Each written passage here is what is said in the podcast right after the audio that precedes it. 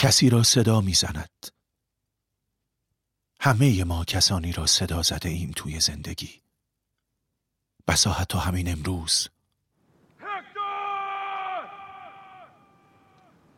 همه ما کسانی را صدا می‌زنیم.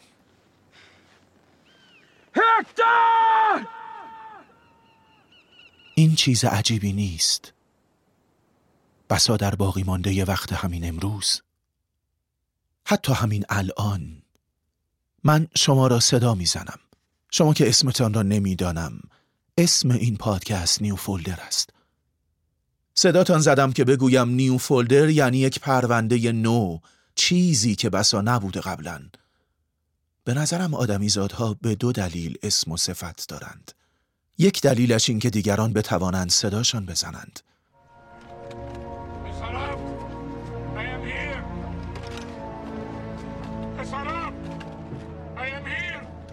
اسمش مسعود بهرانی است او که پسرش را صدا می‌زند. مسعود بهرانی سرهنگ نیرو هوایی است. پسری دارد اسمش اسماعیل. لباسهای سرهنگ و دوتا دستهاش خونی است یک سر. خون خشک شده دیگر رنگش نه سرخ تازه که ارغوانی سخت تیره به قهوه‌ای نزدیک. پلیس به پسرش شلیک کرده. مستقیم وسط شکمش. پلیس در شلیکش مقصر است. پلیس وقتی گلولش را خالی کرد وسط شکم اسماعیل خون اسماعیل از جلوی تیشرتش بیرون زد. خونش یک دایره بزرگ شد که هی بزرگ شد و بزرگتر. سرانگشتان و مچ و سراستین های دست سرهنگ هم تر شد. داد زده بود و سوی پسر نیم جانش دویده بود که بگیردش وقتی پسرک داشت میافتاد روی پله ها. تری خونه پسر روی دستان پدر خشک شد بعدن کدر شد. جامد شد. چسبیده به دست و بال سرهنگ. تا بال حجم خونی خشک شده را پاک کرده اید از روی دستتان.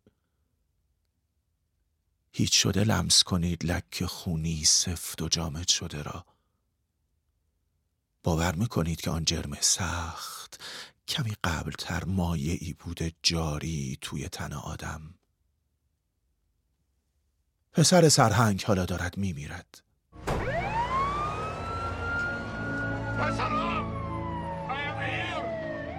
دارد هوار می‌کشد به پسرش می‌گوید که او هست که همان جاست که همان نزدیک پسرش میمیرد. من خیلی زود گفتم. یک هو گفتم اما همینقدر زود و یک هو میمیرد پسرک. مرد در آن صدا زدن پسرش هنوز نمی‌داند که او میمیرد. اینجا که شما صداش را شنیدید هنوز امیدوار است مرد. پسرش را بردند بیمارستان اما اسماعیل هم مثل پاتروکلوس میمیرد. هکتور هکتور اسم قاتل پاتروکلوس است. پاتروکلوس معشوق مردی بود که حالا دارد هکتور را صدا می‌زند. او که هکتور را صدا می‌زند اسمش آشیل است. پیداست که آشیل جایی است که صداش میپیچد. هکتور آنجا بیرون دروازه شهر تروای معروف است. صدای آشیل میان باروهای ترواست که میپیچد. تمام روی باروها کماندارها شانه به شانه هم کماندارها. کمانهاشان کشیده رکهای بازوهاشان برآمده. انگار مارهای پیچاپیچ از آرنج پایین آمده تا مچ دستانشان. هنداری مارها زهرشان را آمدند بریزند روی تیرهای آبنوسی که به زه نشانه روی او. او یعنی آشیل. آشیل پای دروازه های تروا آمده تا قاتل معشوقش را بکشد. قاتل را به مبارزه تن به تن می‌خواند. هکتور این سوی دروازه های بسته ترواست آشیل آن سو وسط دشتی که پای دیوارهای بلند تروا پهن افتاده. آشیل هکتور را صدا می‌زند تا بیرون بیاید و در نبردی شرافتمندانه بمیرد. همه می‌دانند که هکتور اگر از دروازه بیرون بیاید خواهد مرد. کماندارها می‌دانند هکتور خودش هم می‌داند. هکتور به کماندارها اشاره می کند کمانهاشان را پایین بیاورند. مارها ریز می شوند. فرو می روند توی بازوهای کماندارها.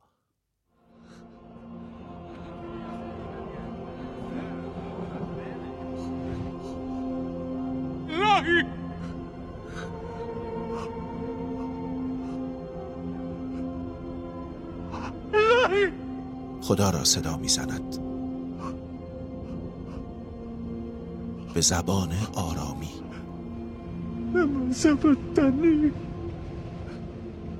خدا. خدا. چرا مرا واگذاشتی؟ این صدای هکتور نیست. صدای مسیح است. به روایت انجیل مرقس و البته با اجرای کارگردان مل گیبسون. چون ساعت ششم رسید تا ساعت نهم تاریکی تمام زمین را فرو گرفت و در ساعت نهم عیسی با آواز بلند صدا زده گفت الهی الهی. انجیل مرقس صدای عیسی پیامبر را میخ شده بر صلیب نوشته است. ساعت سوم بود که او را مصلوب کردند. در بلندی که نامش جلجتا. جلجتا یعنی کاسه سر. انجیل های چارگانه می نویسند سه روز بعد از این عیسی زنده شد و مادرش و حواری ها دیدندش. همون که در هر چهار انجیل به قیام عیسی تعبیر شده. و بعد از آن عیسی به سوی آسمان مرتفع شد. این به سوی آسمان مرتفع شد عین کلمات انجیل مرقس است. مسلمانان معتقدند عیسی به آسمان مرتفع شد اما مصلوب نشد که فعلا مهم نیست.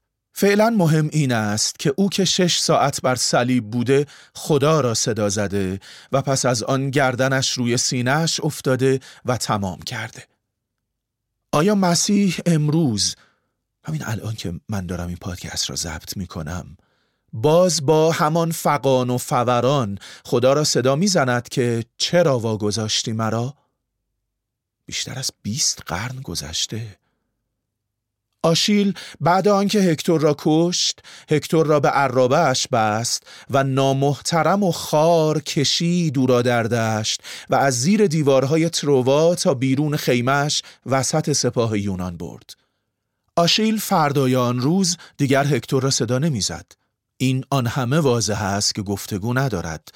دیگر کو هکتور؟ برای چه صداش بزند؟ او کینهش را خواسته بود. خون هکتور شعله انتقام را در جان آشیل خاموش کرده بود. امروز امروز صبح کسی به جای آشیل به یاد آشیل فریاد می‌زند که هکتور کم کم دوازده قرن پیش از میلاد مسیح اتفاق افتاده. جنگ تروا من زمانی که نوشتن متن این پادکست را شروع کردم پدر بزرگم زنده بود.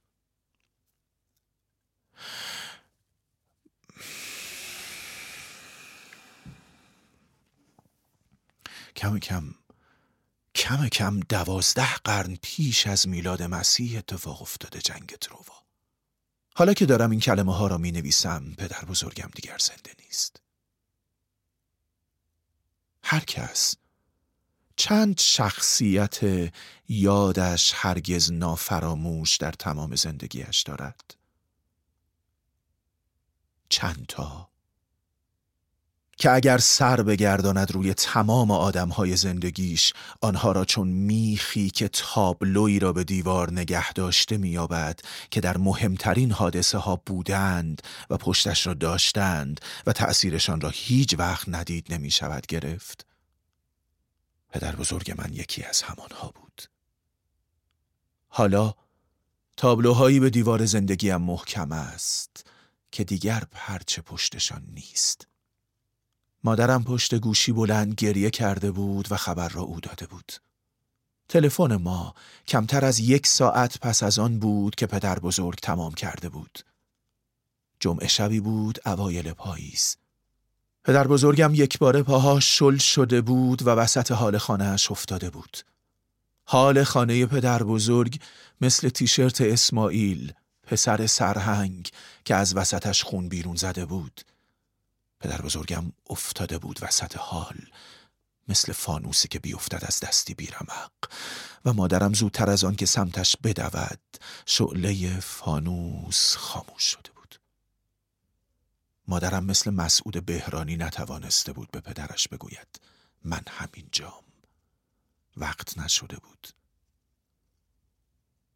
یادم است که گوشی را و مامان را دور کردم از گوشم و سرم را گذاشتم به دیوار کنارم و یادم میآید که نفسم نامنظم شده بود در تقلای اشک که فوران می‌خواست و من دو منفذ کوچک چشم بیشتر نداشتم. خوب یادم است که در حق ها که می‌زدم عرق خیسم کرده بود. پایم در جوراب جورابم در کفش. انگار ایستاده بودم وسط رودخانه ای که یک هو آمده بود. به متن این پادکست نگاه می‌کنم. دقیقا می‌دانم از کدام کلمات به قبل پدر بزرگم بود و از کدام ها به بعد دیگر نبود. حالا همین حالا که گفتم حالا و شما شنیدید دو ماه بعد از نبودن پدر بزرگ است. لجم گرفته از نفس هم که منظم است. که همین حالا هم چشم هم تر شده اما همه چیز منظم است. پایم در جوراب جورابم در کفش. رودخانه ای نمی گذرد اما. دیشب که با مامان حرف می زدم هم همه چیز منظم بود. از او پرسیدم حالت خوب مامان؟ گفت خوبم پرسید تو چطوری؟ گفتم من هم خوبم چطور می شود پدر بزرگ نباشد و حال هر دوی ما خوب باشد؟ شبی که ظهرش پدر بزرگ را دفن کرده بودیم مامان به من گفت آب نمی‌توانم بخورم کلوخی انگار بسته راه گلوم را و انگشتانش را بیرمق بر راهی که روی گردنش تا زیر چانهش می‌رفت می‌کشید. از صداش پیدا بود چیزی بالا آمده در گلوش. نمیخوابید. می‌گفت گردنش را که روی بالش می‌گذارد می‌خواهد خفه شود. ورمی آشکار راه گلوش را بسته بود. دیشب که باش صحبت می‌کردم صداش خش نداشت. مامان خوب میخوابی شبها؟ من می‌پرسم. آره. مادرم جواب می‌دهد. دیشب دو ماه بعد شبی بود که نخوابیده بود تا صبح و صبح صداش جوهر نداشت و شنیدن صداش بس بود تا دیوار دور از همهی بجویم سرم را باز تکیهش بدهم و حرارت سیال غلطانی صد پلکام را بشکند. سرهنگ بهرانی بعد از مرگ پسرش ناامید ناامید ناامید شده بود از زندگی. اما داد نمی‌زد دیگر. به خانه رفت. چای دم کرد. دست همسرش را در دست گرفت. تو فنجان چای همسرش زهر ریخته بود. و بعد آنکه او را برای همیشه روی تختشان خواباند یونیفرم نظامی سالیان پیشش را از سر کمد برداشت از زیر نایلون چغری که رویش کشیده بود بیرونش آورد یونیفرم را تن کرد خدنگ و راست ایستاد جلوی آینه خودش را تماشا کرد. گویی که دارد به مجلسی مهم می رود و سرش را کرد توی آن روکش سفت نایلونی و دور گردنش چند بار پیچاند و پیچید و پیچاندش. و بی تزلزل و مقاومت خوب منتظر ماند تا خفه شد. افتاد کنار همسرش روی تخت خوابشان. او دیگر پسرش را صدا نزد. همه این کارها را در سکوت کرد. صداهایی هست که ظاهرا از یک جا به بعد از یک وقتی به بعد به کل سامت می شود. دیگر انگار لزومی ندارد. اتفاق آمده و با همه عظمتش افتاده و دیگر رد شده مثل طوفان تورنادو.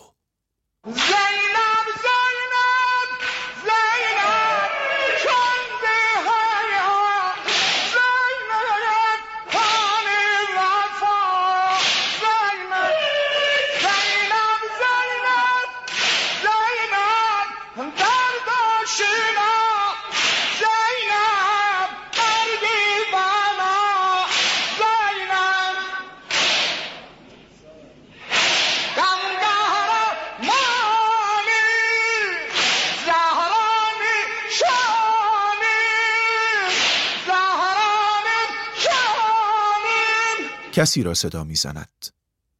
زنی را صدا می‌زند که 1381 سال قبل در مصر یا شام یا مدینه مرده است و هیچ کس دقیقا نمی‌داند که بالاخره کدام کجا به تعداد کتاب های کهنی که می‌گویند دمشق کتاب هم می‌گویند قاهره و به قوت فرضهایی که می‌گویند قاهره مدینه هم فرضی جدی است حالا گوگل اگر کنید هم در راویه شام مرقدی است هم مرقد سیدتنا زینبی در قاهره است و کسانی هم چشم به قبرستان معروفی در عربستان میدوزند بقیع که اینجاست قبر زنی که مرد صداش می‌زند اما دقت کنید به صدای تیزی که در فواصل منظم یکسان صدای مرد را قاچ می کند.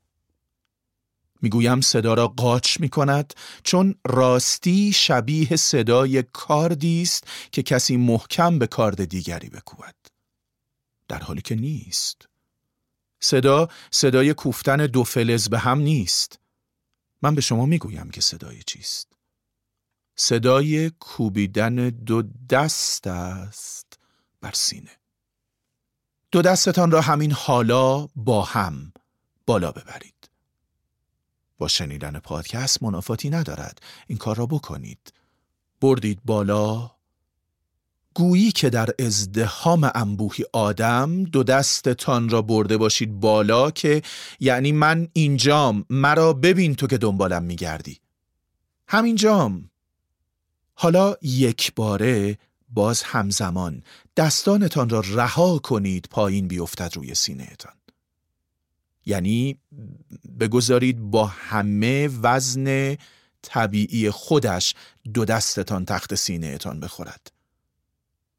شنیدید صدایی را که برخواست بسا حتی تعجب کرده باشید از چنین صدایی که بلند شد. یکایک صداهایی که زیر صدای مرد میشنوید همچو صدایی است تقریبا. می‌گویم تقریبا چون آنها که بر مردن دستانشان را نرها می‌کنند که روی سینهشان پایین بیفتد که با همه توانشان به سینه میکوبند. نه یک بار. می توانید بشمرید که چند بار. و اگر می خواهید دقیق تر بدانید که چقدر محکم به سینهشان میکوبند به صدای جیغی توجه کنید که یکی وسط همه دستهای منظمی که به سینه کوبیده می شود از بن دلش می کند. او آن همه محکم دو دستش را به سینه می کوبد که تمام نفس توی ریهاش کنده می شود یک جا و می ریزد توی نایش و عبور سریع هوای فشرده گویی تیغ می‌کشد روی تارهای صوتیش و چنان یک بار از دهانش بیرون میتوفد که صدای جیغی بلند میشنویم ما و با نفس تازه‌ای که به دهان فرو می‌کشد دستانش را باز بالا می‌برد تا دوباره به سینه بکوبد و دوباره نفس از ریش کنده شود. او که جیغ می‌کشد حتم شب کلوخی راه گلوش را میبندد. او لامحال شب نمی‌تواند راحت بخوابد. بس که در هر بار نفس کشیدن تیر می‌کشد قفسه سینهش از زخم کوبش های پیوسته دست سنگینش بر سینهش کلوخی که بر راه نفسهای اوست نه از داغ غم کسی است که صبح یا ظهر همان روز به خاکش سپرده. که کلوخ آن 1381 سال قبل است کسی که مرد صداش می‌زند چارده قرن قبل زندگی می‌کرده او خواهر کسی بود که کشتندش 1382 سال قبل برادر آن زن مثل هکتور کسی را نکشته بود. او مثل اسماعیل کاری نکرده بود.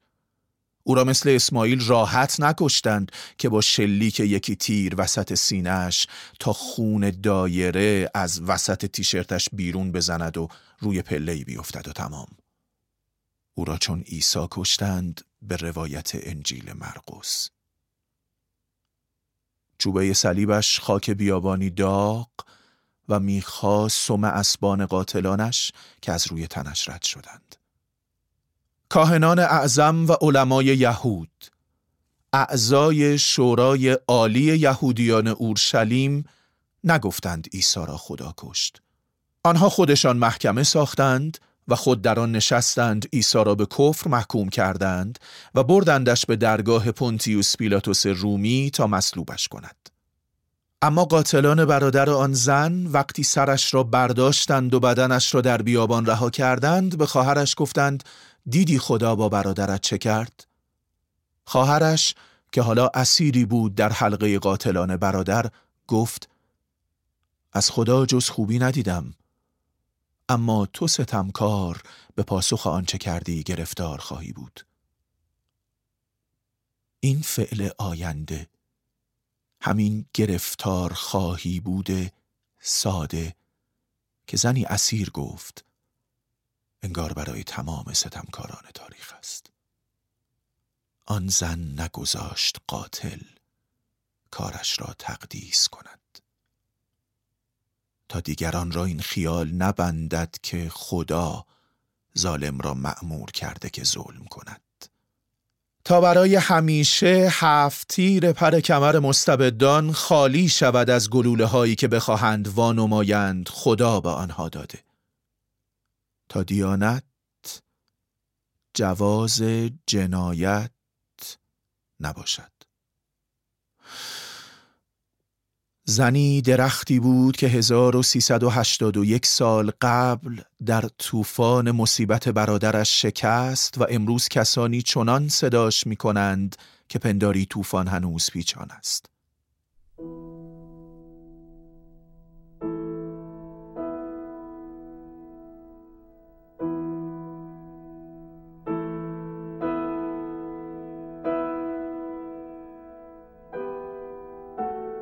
پنداری طوفان هنوز پیچان است.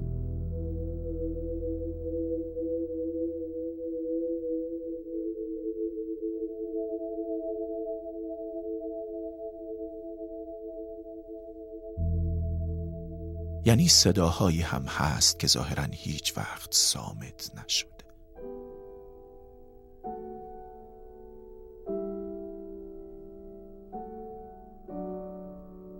اتفاق آمده و با همه عظمتش افتاده ولی رد نشده است.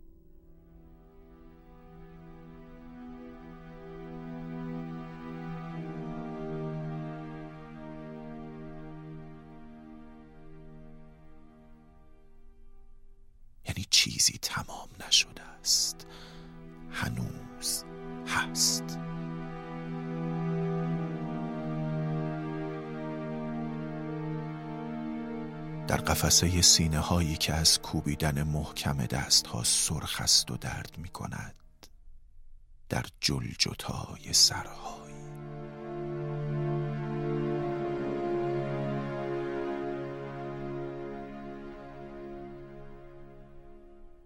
من در این پادکست فقط می‌خواستم بگویم صداهایی هست.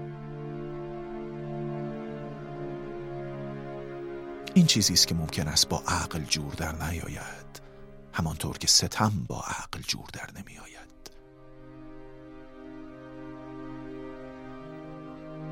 همانطور که توجیه ستم با امر مقدس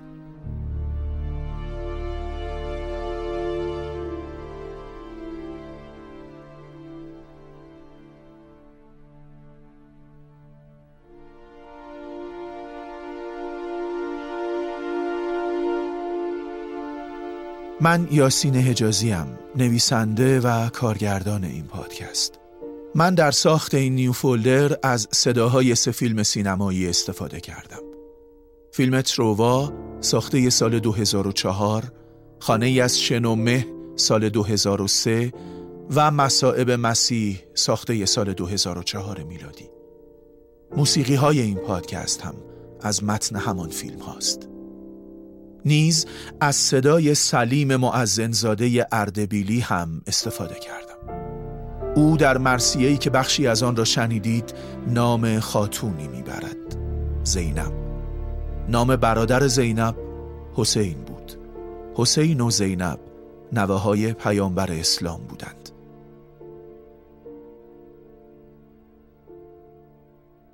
درباره آنچه بر آنها گذشت خاصه وقایع شش ماهی که به کشته شدن حسین در سال 680 میلادی انجامید به کتاب تاریخ تبری یکی از بنامترین کتب تاریخی مسلمانان رجوع کنید. میر سلیم معزنزاده به ترکی زینب را روح با ایمان خطاب می کند و کسی که با دستان بسته بنای ستم را ویران کرد. سحر موسوی خانوم پرستاری که در تبریز زندگی می کند مرسیه معزنزاده را برایم ترجمه کرد و در تلگرام برایم فرستاد. سهر نیو فولدر گوش می کند و دوست دارد روزی یکی از اپیزودهای نیو فولدر را بخواند. امیدوارم روزی به تبریز بروم. چنانچه شما نیز دوست دارید یکی از نیو فولدرها را بنویسید یا بخوانید یا بسازید با من مثل سهر مکاتبه کنید.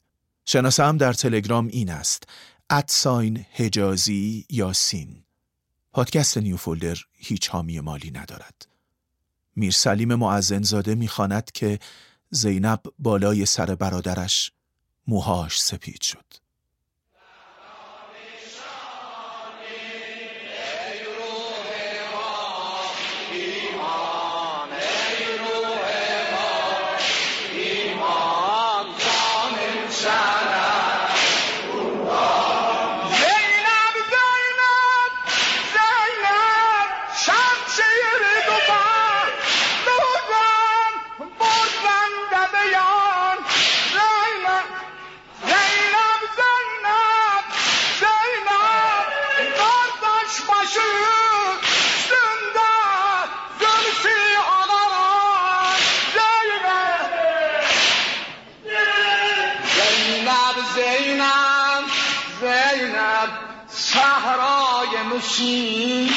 مصیبت غم نگذلم زینب زینب زینب زینب Qardaş başının qani zelfimdə hənaz